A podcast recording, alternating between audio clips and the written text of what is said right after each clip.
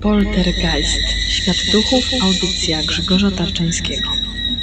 Czasami, e, moi drodzy, tuż przed śmiercią e, bliscy mieszkający daleko otrzymują dziwny znak. Nie jest to zwykle nic wielkiego. Czasami zatrzyma się zegar, czasami ktoś lub coś zapuka, albo nagle poczuje się czyjąś obecność. Jakiś czas później otrzymujemy wiadomość, że zmarł ktoś, kogo znaliśmy. Scenariusz ten zapewne zna wielu z Was. Zjawisko to nazywamy właśnie monicjami, zapowiedziami śmierci. Moi drodzy, nazywam się Grzegorz Tarczyński. Jak już zapewne wiecie, od wielu lat zbieram relacje ludzi, którzy przeżyli rzeczy niezwykłe. W dzisiejszym, dwunastym już odcinku Poltergeista zajmiemy się tym, w jaki sposób zmarli dają znać o swojej śmierci. Czym są monicje? Odpowiedzi na to pytanie udzielą Wam klasyczne przypadki, które pochodzą z archiwum grupy Infra.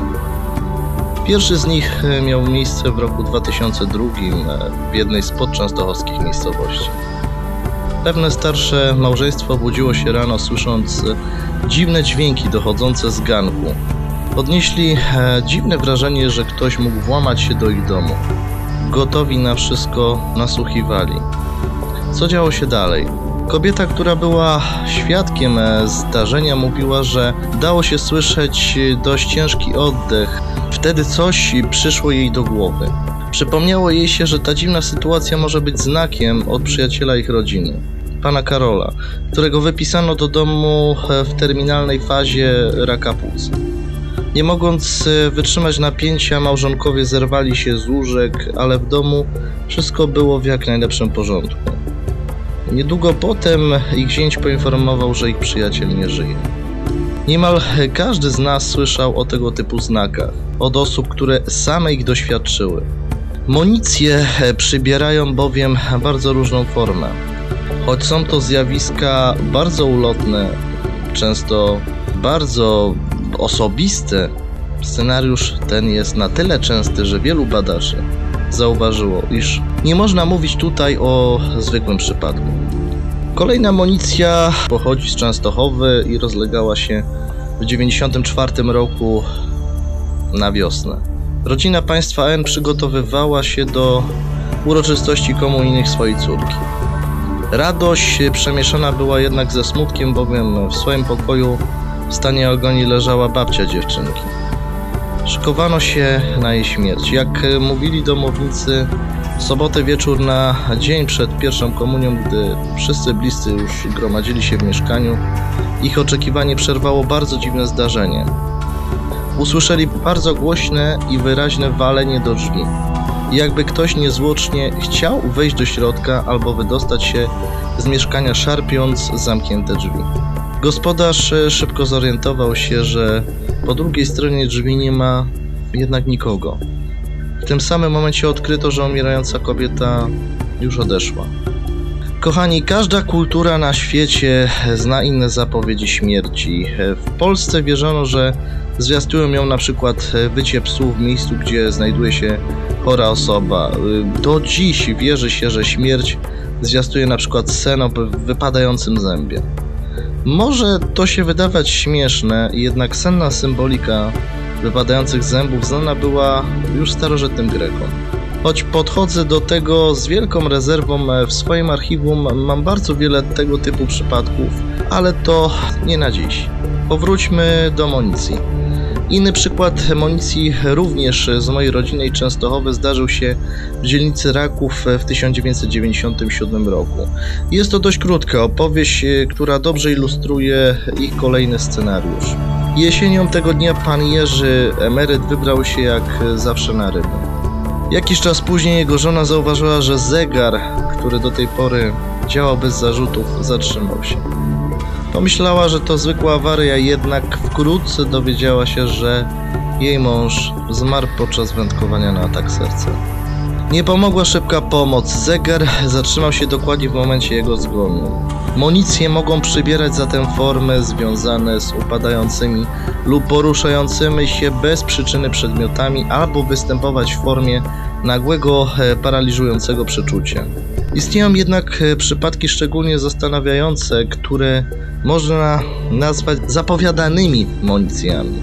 Jedną z nich opisał w swojej świetnej książce Krzysztof Boruń. Tadeusz Felsztyn, autor relacji, pisał W styczniu 1923 roku żona moja musiała wyjechać z Lwowa, gdzie zostawiła beznadziejnie chorą ciotkę. Tyle razy mówiła ona. Umawiałam się z przyjaciółkami, aby po śmierci dały mi jakiś znak. Bezskutecznie jednak. Tobie jednak na pewno dam znak. Nie wiem jeszcze jak to zrobię, ale znak dam na pewno. Jakieś dwa miesiące później, wracając y, do domu na obiad, zastałem żonę we łzach. Odpowiedziała mi, że o godzinie 11 usłyszała nagle silny huk w moim gabinecie zamkniętym na wszystkie drzwi. Otworzyła drzwi i ujrzała pięknie rzeźbione pudełko na środku dywanu w drzazgach. Pudełko to dary jej ciotki. Stało na moim biurku tak daleko, że nawet gdyby spadło, nie mogłoby nigdy dolecieć na sam środek pokoju. Drzwi do gabinetu, jak już wspominałem, były zamknięte. W domu nie było kota, okna były również zamknięte. Nie było więc przeciągów. Na pewno ciotka umarła, powiedziała żona. Istotnie po południu przed telegram z wiadomością mojej śmierci, a później dowiedzieliśmy się, że umarła o godzinie 11 rano. Moi drodzy, ostatnią najbardziej poruszającą się ze wszystkich e, form monicji są tak zwane zjawy kryzysowe. W terminologii paranormalnej określa się takie przypadki, gdy bliscy lub przyjaciele widzieli materialne zjawy ludzi, którzy już nie żyją. Choć to temat na odrębny odcinek, warto wspomnieć o przypadku, który miał miejsce w Myszkowie, mieście leżącym niedaleko Częstochowy. Zdarzyło się e, to kilka lat temu. W pewnej rodzinie zmarł ojciec. e, Przez długi czas e, o jego żonę i dzieci dbał jego brat. Pewnego dnia jedna z córek zobaczyła go na ulicy. Był to bardzo charakterystyczny mężczyzna, łysy i wysoki. Szła za nim i zobaczyła, że wchodzi do bramy ich bloku. Zdziwiona weszła do mieszkania, pytając, gdzie wujek. Jak się okazało nieco wcześniej, doszła do nich wieść, że mężczyzna nie żyje. Jak zatem wytłumaczyć zjawisko monicji? Wygląda na to, że w momencie śmierci dochodzi do przekroczenia pewnej bariery, za którą ludzka świadomość nadal funkcjonuje, nie mogąc porozmawiać, zadzwonić czy napisać to swoim bliskim. Duch może szukać najprostszych form kontaktu ze swoimi bliskimi, jak wierzono, brak powłoki cielesnej umożliwia mu nieograniczone niczym podróże w przestrzeni. Stukaniem, poruszaniem przedmiotami i innymi zjawiskami chce zwrócić uwagę żyjących na siebie. Czasami i duch po prostu nie wie jeszcze, że nie żyje. Był to już dwunasty odcinek audycji Poltergeist Świat Duchów. Przypominam moi drodzy oczywiście, że swoje relacje i pytania możecie przesyłać na adres e, merkury79małpa.op.pl Oczywiście wasza anonimowość zostaje zachowana.